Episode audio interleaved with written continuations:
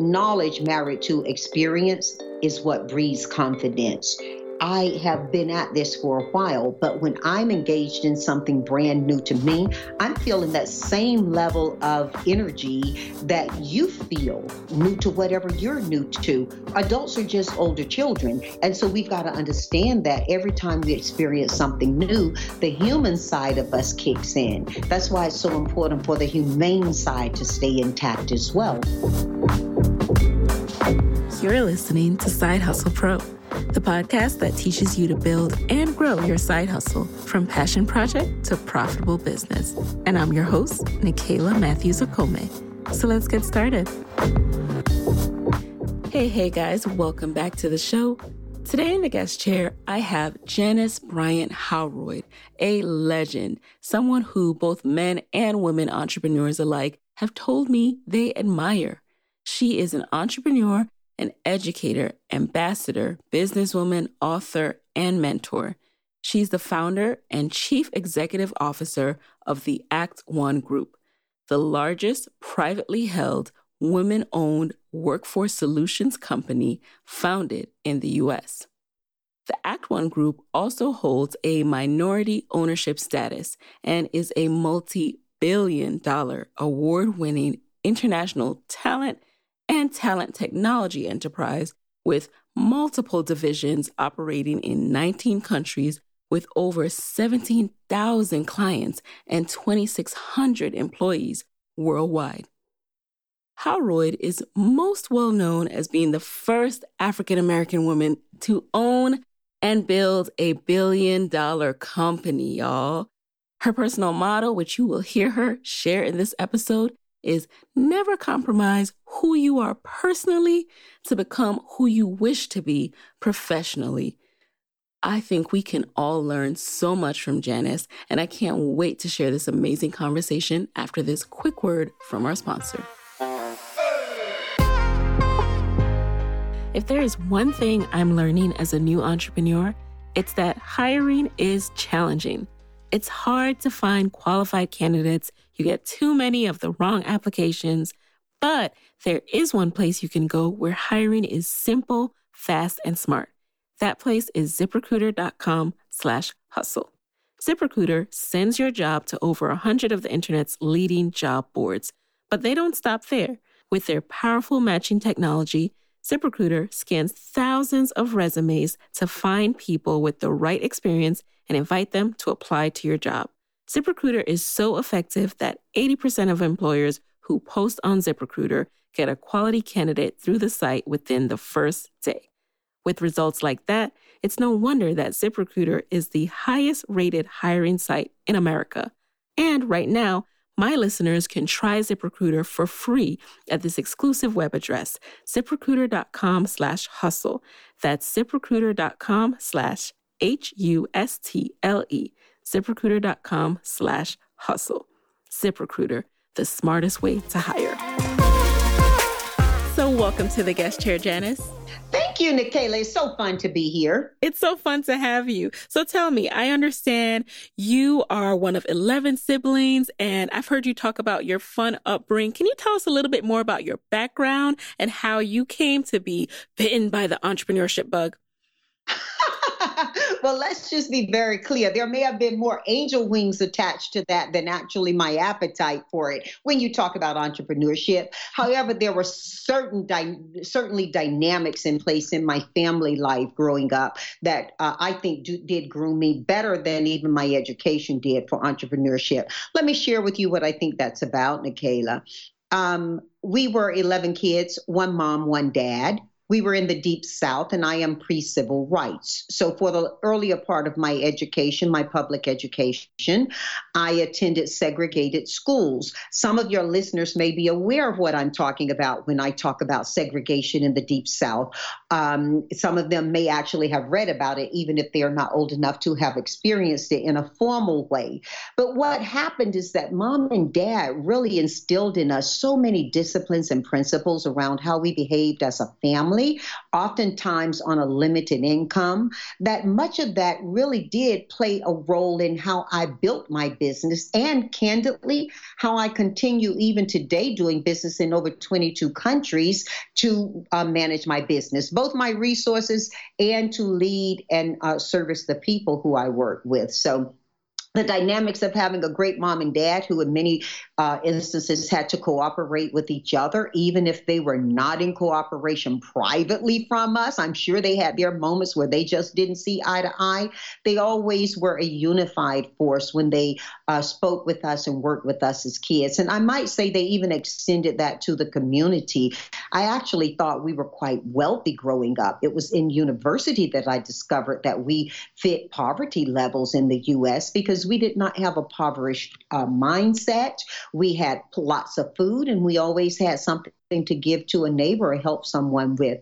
Mom used to have gardens, Nicaila. I don't know if you're familiar with the Deep South or with the idea of summer, winter, spring, fall gardens, but we grew food all year long on three sides of the house and we grew flowers on the front side. Oh, that's and, amazing. I still do that today, even in my estate here in California. Oh, that's amazing. And and you know what an experience to be able to have as someone who's growing up. And I I absolutely relate to not having an impoverished mindset. I mean, I grew up in the Bronx and I never knew that technically people would look down on me and think I had less than them until I too went to college. So I can relate to that. Um, let's talk a little bit about your college experience. So I understand you went to North Carolina and A&T. What was your initial career? Carolina A&T State University. Uh, I love it. So, so when oh, you I got the HBCU bug, just yes. want to talk about bugs. I definitely love my HBCU. Right. What was that experience like? Where did you think you would be after college? Well, what that experience like and where I thought I'd be after college are two different things. That experience was really one that was very welcoming in some ways and absolutely shocking in a positive and astonishing way in others. Um, my sister and uh, brother had attended university at A&T before me. A&T is our family school. Everybody went there uh, and continue to go there. I've got uh, three, uh, four uh, nephews there now. But the thing is, so much of what they learned and experienced was shared at home. And by us being such a clannish family, we were aware of everything that was going on in their lives. They didn't go to university and then just show back up for Thanksgiving or Christmas dinner, or uh, in the South, Easter dinner as well. What they did was share with us through letter writing. People don't do that as much today, but stamps, U.S. postage stayed really busy with my family because we shared experiences in that way. Um, so when I went to school, I had an idea of what to expect. And I'll tell you also, I was a part of a program called Project Upward Bound. I don't know if you're familiar with it, but you oh, can yes. Google. Okay. Some of your listeners can Google it if they're not familiar with it. Project Upward Bound, in a nutshell, identify promising students academically and gave them an opportunity to experience what it would be like to live on a college campus before they actually graduated high school.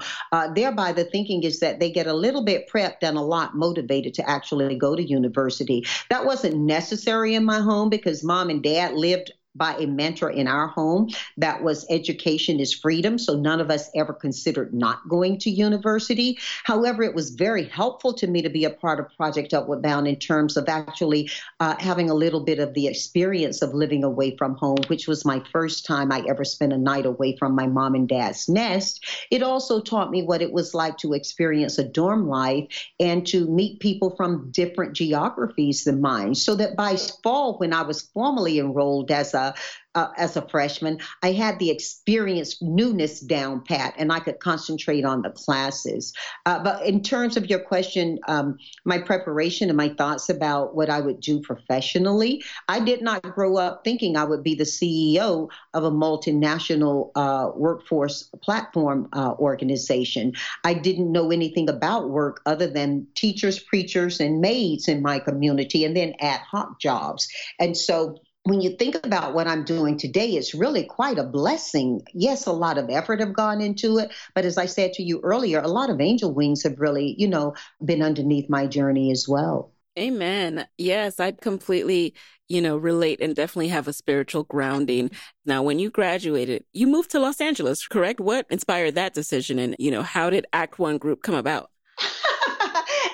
Actually, I came to California on a vacation. Oh. Remember, I told you we're a clannish family, right? So, with 11 kids, the older one would always have a younger one who they kind of took care of and nurtured. They were responsible to make sure homework was done, chores accomplished, and that we were basically living the life of discipline and uh, and and learning. And mom ran her, her her home that way. And so I was Sandy's baby. Sandy was the eldest sibling. And when she went away to university, it felt quite empty for me in that house, even with 10, 10 of us still left there mom, dad, and whoever happened to drop by. But she had moved to California during the uh, finishing of my education. And so I planned to come out to visit her. My dad, our dad, passed away in a boating accident on the eastern shore. And so I said, Mom, I'll stay with you, help you adjust. And we thought that was the plan for a little bit. And then after a couple of weeks, Mom stayed in bed for a couple of weeks over dad's passing because we didn't find him for a long time, you know, in, an, in, in a storm. We never really reclaim dad fully. And so that was traumatic for our family and our community. But mom told me after a couple of weeks, go ahead, take the vacation you intended. If I need you, I'll call you back. But I've got to learn to live on my own at some point. Let me give it a shot now and not get accustomed to having you here. And so I came out to California somewhat poignantly and completing a, a, a, the plan for a vacation my sister and I had made earlier. And I'm still on that vacation. wow, I never knew that. And and this is from someone who has been stalking your life, studying you from the past several weeks. so you go to California on this vacation that never ends. Now, when did the Act 1 group start to formulate? Well, in 1978, I opened doors and I opened doors as a full time placement company. Back then, we used to call it permanent placement, Nicaila, but you know, nothing's permanent. And I don't even know that it's legal to refer to employment as permanent if it's not intended as permanent these days. But back then, I, I was placing people in full time jobs. And the iteration to doing temporary work happened for me because we were doing such a great job at full time placement that a client asked us to assist them. And I took the same principles of full time placement into temporary placement. Now, that means in a short form that we, when making full time placements back in the day, and today we still continue to offer 550 in AppleOne, which is basically if you hire someone through our organization and they change their employment with or without you in any form within five years, that we replace them for 50 50% of the fee. So you can see handily it was not worth it to me not to make great placements, to make sure in my instance, I was pleasing the applicant. A lot of companies focused on pleasing the employer. And so they take the jelly beans to the employer. But we gave the gems to the applicant with the thinking that if we have people who are happy in their work and happy applicants, then they're going to perform so well for the clients they come back to us. And that continues to work to this day we say the applicant is the center of our universe. And so when we're working with these uh, companies, when I was working with these companies, I built quite a reputation for delivering really strong candidates. And they asked if I wanted to try temporary. I was not aware that the temporary market by, I won't call the names of competitors back then, but a lot of them are multinational companies and they basically just found bodies and put them in jobs. And I was using my same formula for finding full time placement in temporary. And I think that's how we built up such a great reputation across the spectrum. Today, we've expanded those services not only across countries, but also across disciplines. I have background check through A-Check America. I have AgileOne, which is our workforce solutions group. Uh, we implement technology, so uh, we implement hiring solutions, we implement uh, process and programs for companies that are all centered around making sure they fulfill in a total talent community. And you'll hear a lot about total talent communities as you continue to understand my industry. It's just an industry that I really feel blessed to be in because, as you and I both shared earlier, we did not come from high income areas. So you can do the math and understand that we didn't have a lot of role models around a lot of professional jobs. But I did have strong role models around how to live professionally on a personal level. And I think adding that to just what I've told you is dynamically why we're doing the things we're doing today. Yes. And speaking of that finance piece and the income piece, you know, I've been speaking with a lot of entrepreneurs and guests on the show recently about this idea that entrepreneurs, Black women entrepreneurs, they don't always have that family and friend round of, of fundraising where you can ask your family for 10,000, for 5,000 and slowly just start to build up a, a substantial amount to launch your company. But what really impressed me about your story is you were able to borrow 900 from your mom, which was, I know was not a small amount at the time and pair it with what you had and start the business you were able to turn what was that 1500 into now a billion dollar company. Can you talk a little bit about the focus, the financial focus you had to have at that time to grow and scale your company? Well, it, there are a couple of things that I really want to share about that that I think may feel a little bit dry, but they certainly fuel for a solid soil when one is thinking about entrepreneurship. And by the way, let me first say that I think it's really important to understand that entrepreneurship principles, when well grounded, work in your personal life as well. So let me share with you some ideas and you see if you agree with me, Nicaila. Number one, I believe in the four corners of the contract governing everything legal in a relationship relationship.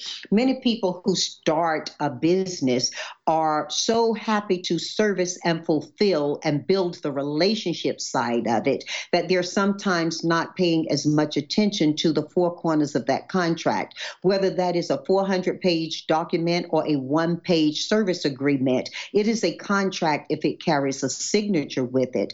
And so many companies, including my own, have uh, gone out and created relationships and then we may do little things for the client on the side, or the client may say, Oh, don't worry about that, you know, do this, and we'll come back to that later. And then if disruption occurs in that relationship in a negative way, that contract governs everything in the in the court of law. And it can be very expensive to step outside of a contract. So no matter where your business is, at whatever level of funding you have or don't have, understand if it's a real business and it's doing business through contract, then you've got to honor those four corners. You've got to make sure everything that deviates from what's inside of there is a, included as an amendment or redrawn. The other thing to understand, and that costs people a lot of money, I think, even before we get to the fundamentals of the math, is that uh, companies do big companies con- you contract with companies you do business with people. So when you write a contract with an organization, you're writing a contract with a legal entity people are going to change in that organization, especially if you service or provide for a length of time. However, on a day to day, you're doing business with people. Never was this more evident for me than when I decided to globalize my business. Now, many people talk about globalization. I believe that companies are born global today. The advantage of internet and the sharing of information allows a small little company in Podunk, America to have a first customer in India or Thailand or anywhere one can imagine where there's internet accessibility. And by the way, that's in product and service, which goes back to making sure you understand the contract because different rules and regulations apply not only in different countries, but even even in different areas of the US. That can get very expensive.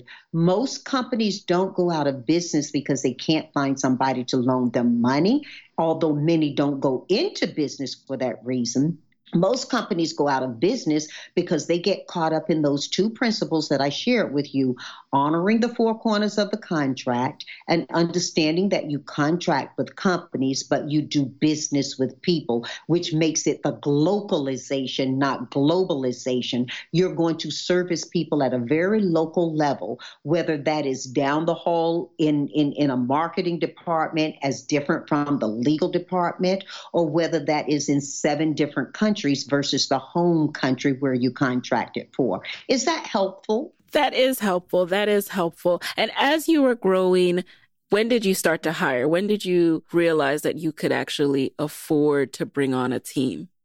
well, I had a team before I could afford to bring one on because you know I mentioned those siblings who I'm oh, very oh, clannish.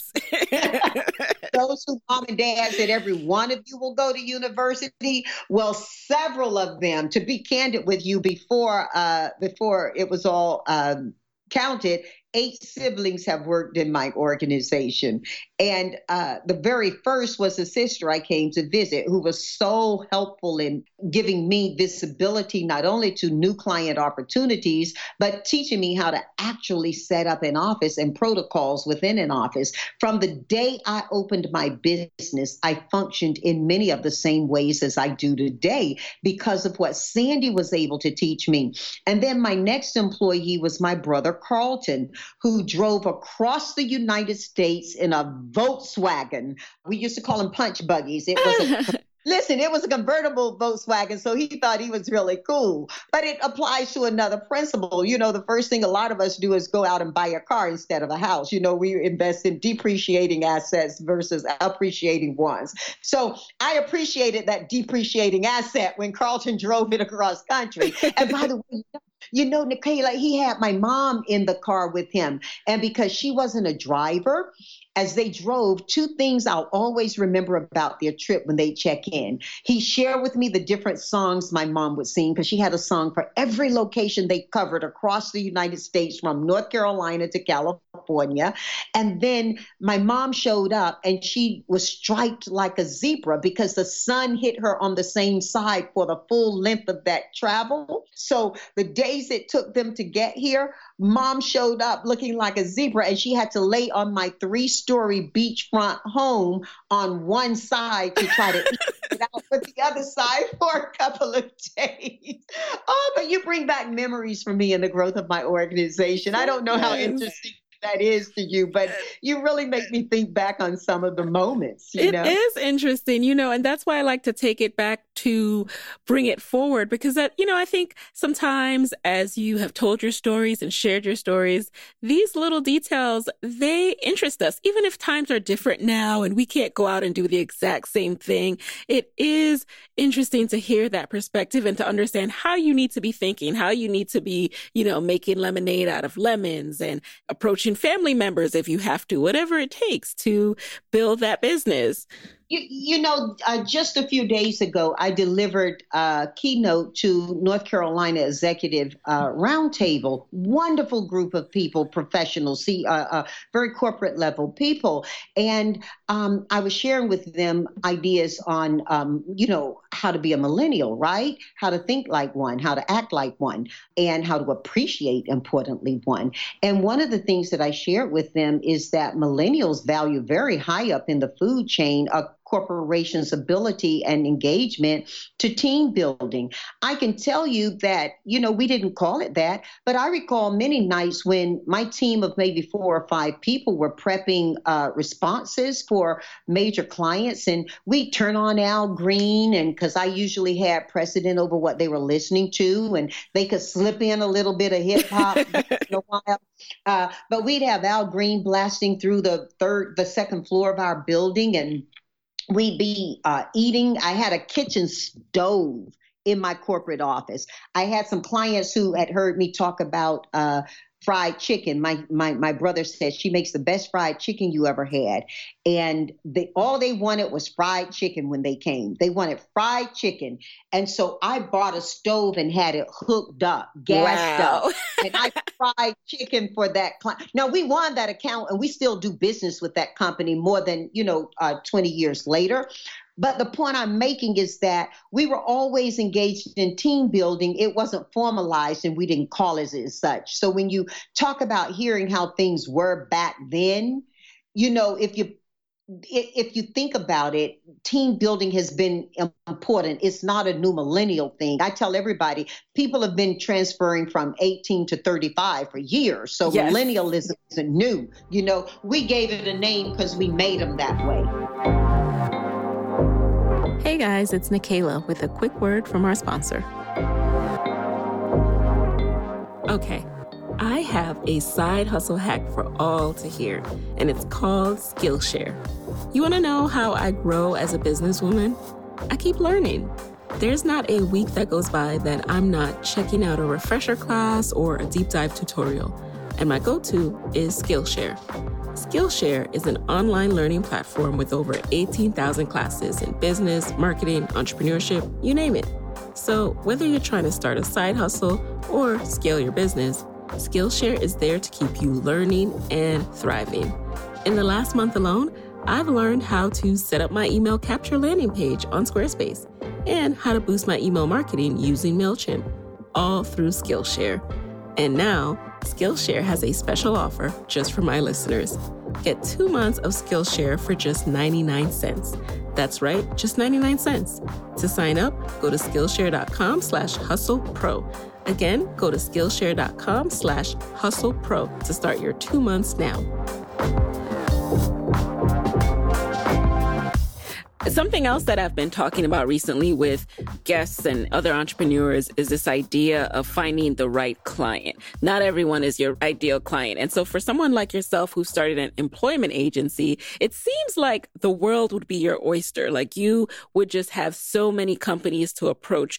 When did you narrow that down or how did you really zero in on what industries you wanted to work with, who was your ideal client so that you continue to match employers with happy employees and vice versa? You know, Wells Fargo invited me in to speak at their supplier uh, inclusion forum. Regina Hayward does an Edwards uh, does an excellent job there, and one of my slides was dedicated to the whole uh, conversation you're talking about, which is you know select your clients, don't let them out select you. And I think it's really important to understand who you are as a business, whether that's just you or whether that's you plus few or many. It's really important to select your clients as you would a mate. The relationship becomes very intense. It is legally driven and it involves money. And so, very often, it can end up being a relationship that can be governed by many of the principles that you would have in place in a personal relationship if you're having a significant other or a spouse. And I think it deserves that type of, that same type of critical attention to selecting a client. There are companies who I would not do business with. And I'll tell you, candidly, it can be so simple as I remember when my sister Trish, who's an engineer, went out and visited a client location where we were going to place light industrial workers. And it would have been a huge volume relationship for us. Uh, but Nicaila Trish came back and she said, You know, before I share my report with you, let me just tell you what's in here because I was in a rush and I remember the day as if it were yesterday. And um, she wanted to share. She said, Well, let me just tell you before I share it with you.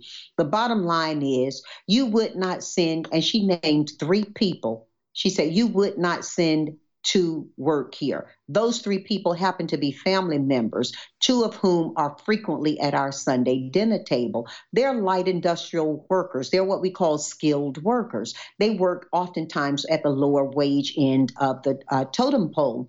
And she said, So you make the decision on whether you want to fulfill, if you really want to accept this contract. But because the company was willing to pay a little extra, understanding the risk around workers' compensation there, she said, There's a reason why that risk is so high. And it's not the potential of damage, it's the behavior that occurs there. It's the protocols in place to ensure that people are working safely. She'd had a physical visit as an engineer who has a huge understanding and creden- and is credentialed around risk aversion. And so when she told me I wouldn't send, you know, two of my own family members there and one close friend, it kind of nailed it for me that that wasn't the client for me. There are always signals of buying, of, that people talk about buying signals, but I think there are signals why not to do business as well. And I don't care where you are or how hungry you are for business. I encourage my sisters, please don't do business with companies who you would not be proud to tell God was your best client. You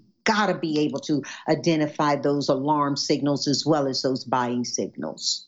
Wow. So, did it become a thing of it becoming more word of mouth that clients were attracted to you, or were there specific things that you did to market the company?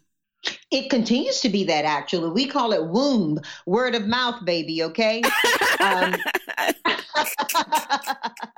yeah. Uh, most of our relationships were built from the womb. You know, they grew from the womb.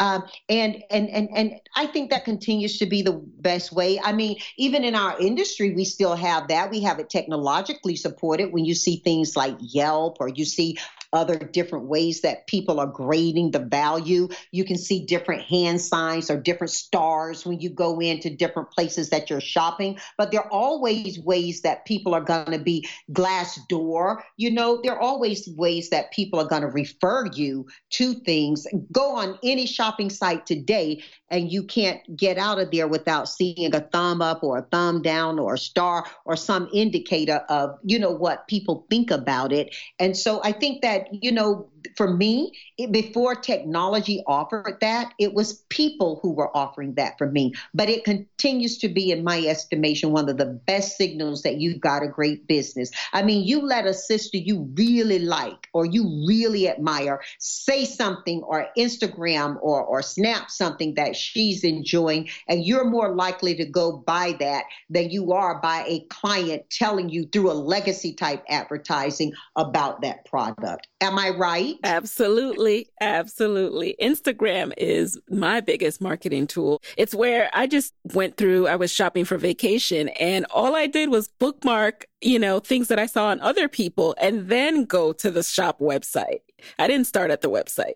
Exactly, exactly. And I think, you know, it allows so many, when you talk about entrepreneurship and you talk about finances, it allows so many women to be able to start businesses, understanding that some of their own personal behavioral habits can turn into business practices that work well for them. Think about all the businesses that have grown from the website or grown on the internet. I've said this publicly recently that my son has a friend who started. Um, uh, a business and he built his website. His business is on uh, focused on autism. And his first, he built the business in California, and his first client was in India. Wow. You know, so, so so I just think there's so there's never been a better time to start a business to be in business, but it's always the right time to be smart about it. I advise people another financial tip on the backside. If you're interested in starting a business, before you put all of your financial resources in it, go use someone else's financial resources. Go to work in a company that does what you think you want to do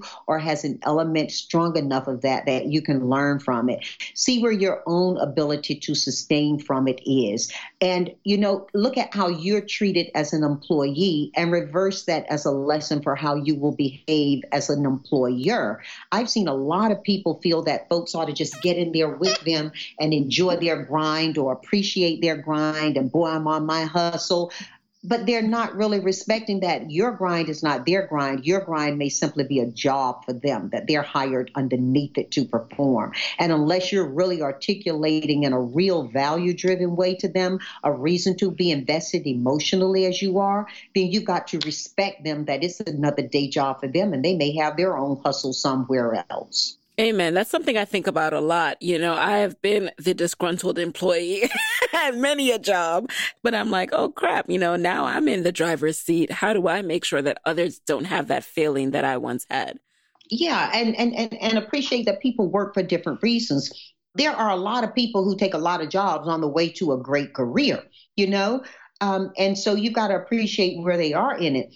I think that when you start to scale your business beyond 10 or 20 people, and that can be sounding very big for some of your folks who are listening and, you know, starting at job one, um, I think it's really important for you to hire both. Hire people who aren't looking to work with you or for you forever. Hire some who want to do a real strong two or three years and they're just going to be so dynamic in that that they're building a resume worth paying attention to and they can really help you. And then you can refresh that talent later. There are some critical areas depending on your business where that may not make the best sense but every business has an opportunity to hire both career focused long term minded people and folks who are in it for the job today I think it's really smart to do that. And I don't hear a lot of people talking about that, but I guarantee you a business sustains a lot better if for no other reason than that, that it allows you to consistently refresh your talent in an organization and sometimes the energy and air people are breathing in it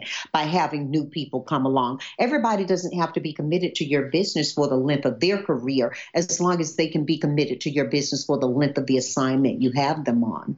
That is such awesome advice. Thank you. Thank you. So, before we jump into the lightning round, I would love to know, you know, from the outside looking in, you are one of the most confident women I've ever come across. And I just wonder have you ever experienced imposter syndrome? And what were some of the challenges you faced in your business, and how did you overcome them? Well, let me just tell you something about this uh, confidence you're talking about. Uh, knowledge married to experience is what breeds confidence. And so I have been at this for a while, but when I'm engaged in something brand new to me, I'm feeling that same level of uh, energy that you feel uh, new to whatever you're new to. Adults are just older children. And so we've got to understand that every time we experience something new, the human side of us kicks in. That's why it's so important for the humane side to stay intact as well. Uh, in terms of me being confident, I have gained a lot more confidence today about many things than I did when I started my business in 1978. But I still feel that same level of enthusiasm and energy that anyone would feel. If you talk to entertainers, they tell you the day that they don't feel that level of anxiety before they walk out onto a stage or in front of a camera, they've lost their juice. And so I would pray that all of the women who are listening keep their juice keep it sweet keep it you know moving and keep an element of that energy going. But in terms of confidence yeah i really think that confidence is bred from really marrying well knowledge to experience I love that. Keep my juice. Well, I, I, definitely always feel that anxiety. So I guess the juice is there. it is there. It is there. As a matter of fact, if you talk with medical practitioners, they will tell you when anxiety happens, people either go dry mouthed or they overwater, you know. So, so I mean, there's quite a literal uh, meaning to that as well. That isn't so pretty as what right. we might have. and that's what happens in life, isn't it? When we don't get it in handle and we don't do the things we need to do. Because you know anxiety is really nature kicking in and telling you you need to set some things right and right. or you need and sometimes that's just your attitude. It's not really anything lacking in you. So speaking of that juice now what is next for ACT-1 group? This is your 40th year right in the business? Uh, my business is older than I am for sure. Uh, so I have to tell you that and we are very, very excited about this double millennial business. Okay, we're like millennial double, right? Uh, but but but I'm so excited because we are expanding so beautifully in the markets and industries that we want. Uh, we're very on track for the growth plan we have, and on a personal level, I'm just feeling so much enthusiasm because having that combination I shared with you, Nicaila, of well tenured employees with new fresh talent that comes into the organization, I'm in a great position to pay attention to some of the other things I enjoy doing as a professional. So you're seeing me out there talking on a lot more campuses and in organizations I care about, organizations like WBENC and NMSDC, WPO. These are all organizations that I pray your listeners are engaged in. And just to make sure they understand, WBENC is a women business enterprise network, and Pam does an awesome job leading that. And then WPO is Women Presidents and Owners. Marsha Firestone heads that. Um, out of uh, New York, but she but it's a global entity and affiliate of WBENC. We've got WeConnect. I'm going to be speaking in Canada coming up soon for WeConnect, and we're going to be streaming. So I hope you'll let your listeners know about that, and we can come back and talk about that experience with you later. These are all organizations that help uh, women who are starting businesses, women who are growing businesses, and businesses such as mine. And they have formal programs that are very well tried and proven that assist. NMSDC, which is National Minority Supplier Development Council, Uh, they do a fantastic job working with minority owned companies. And then NGLCC, which is National Gay and Lesbian Chamber of Commerce, is an actual chamber of commerce about the business of commerce for gay, lesbian, transgender, and queer uh, uh, folk. And so all of these organizations I've mentioned offer financial guidance, resources to financial support. Uh, very often, they will host um, events that allow companies to come in and talk about their business, not just around procurement, but around getting angel investors. And it's just a really wonderful, segregated toward immediate effort, but all integrated toward the whole outcome of, of, building businesses for women and minorities. And I think I could not complete a conversation without talking about that with you. Well, thank you. You know, I will link to all of those in the show notes, every single one. So thank you for that list, that robust list. Now, what we're going to do is segue into the lightning round, which is just a series of five questions. You answer the first thing that comes to mind. It can be brief. You don't have to elaborate are you ready? Well, I'm as ready as I'm going to be.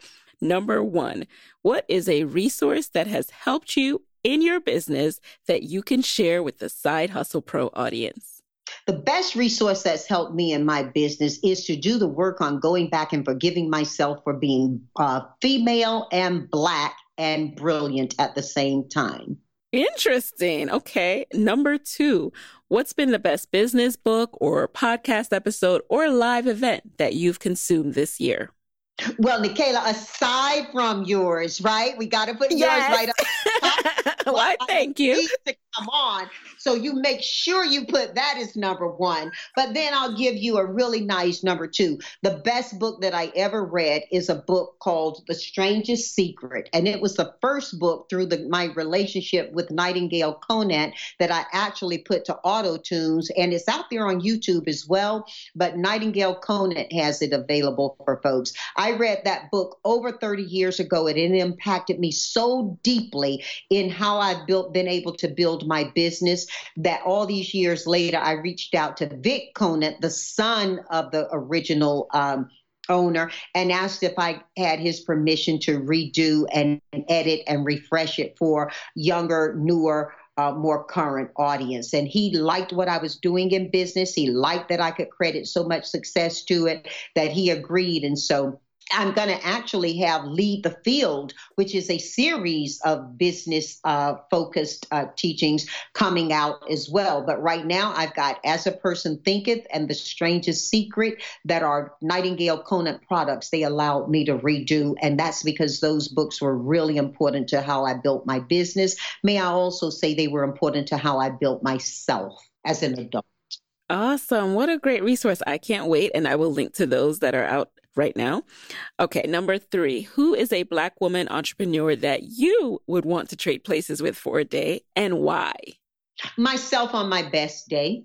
Now, that's not an egotistical answer. That's the first thing that came to mind because very often I find that I, like many of your listeners, I'm sure, can default into some of those isms that kind of shy us away from being our best self. But on my best day, I really do think that that's the most complete I can be. Certainly, I have sheroes who exist for me, um, and they are myriad and they are many. I mean, you know, we can begin with Madam C.J. Walker, who was a great inspiration for me and whose picture hangs big and bold in my office. Elizabeth Cady Stanton graces my front door, along with uh, Mrs. Pankhurst. Uh, you know, there are so many women who I admire who are historical and who are alive today. But the truth is, if I were going to be given an opportunity to exchange places, I'd exchange places from my lesser self to my better self. I love that. Number four, what is a personal habit that has helped you and significantly contributed to your success? discipline. I teach so uh, so often on campuses when I'm talking with young women or in organizations wherever I'm speaking. I'll be speaking at Bloomberg on Thursday, I believe it is, of this week in San Francisco. And I, I, I am always mindful to make sure that you know I am uh, sharing out where I personally believe from that. And finally, what is your parting advice for women entrepreneurs who want to be their own boss but are afraid of losing a steady paycheck? My best advice is my personal life mantra. Never compromise who you are personally to become who you wish to be professionally. When you get that in place, you truly are free to soar. I'd also say that the title of your uh, uh, uh, of your podcast really suggests it all to them. Understand that you can do things as a side hustle. You don't have to give it all up to have it all. You just may not get it all at once. You know, um, go work for somebody who's doing what you want to do and test it a little bit on their dime before you invest yours in it. It does not have to be a scary proposition because at the end of the day, no matter who signs your check check, you write it. All right. All right, Janice. So, where can people connect with you after this show? I know you're super busy. Where can they find you? At J. Bryant Howroyd. And they can also go to Ask JBH website. Alrighty. I will link to that in the show notes. So, Janice, thank you so much for being in the guest chair. Nicaila, you know, we're in a season right now of uh, paying attention to women across the globe, whether we're doing that politically, economically, from a point of corporate uh, and social responsibility, or whether it's just because women are taking over in the numbers in the population. The work that you're doing to make sure that we live strong as women is so important. So please let me congratulate you on that. It's such a thrill to talk with Thank you and to you. enjoy the podcast. Thank you so, so much. I really appreciate that. And, you know, guys, there you have it. Hey guys, thanks for listening to Side Hustle Pro. If you want to hear more from me, head on over to sidehustlepro.co forward slash side hustle corner to get my weekly side hustle diaries chronicles about my own journey from passion project to profitable business. And if you want to find me online, I'm at Side Hustle Pro on Instagram, Twitter, and Facebook. Don't forget to join the Side Hustle Pro Facebook community. Go to sidehustlepro.co forward slash mastermind. And as always, if you love the show, do me a favor and subscribe, rate, and review on iTunes. Thanks, guys. Talk to you next week.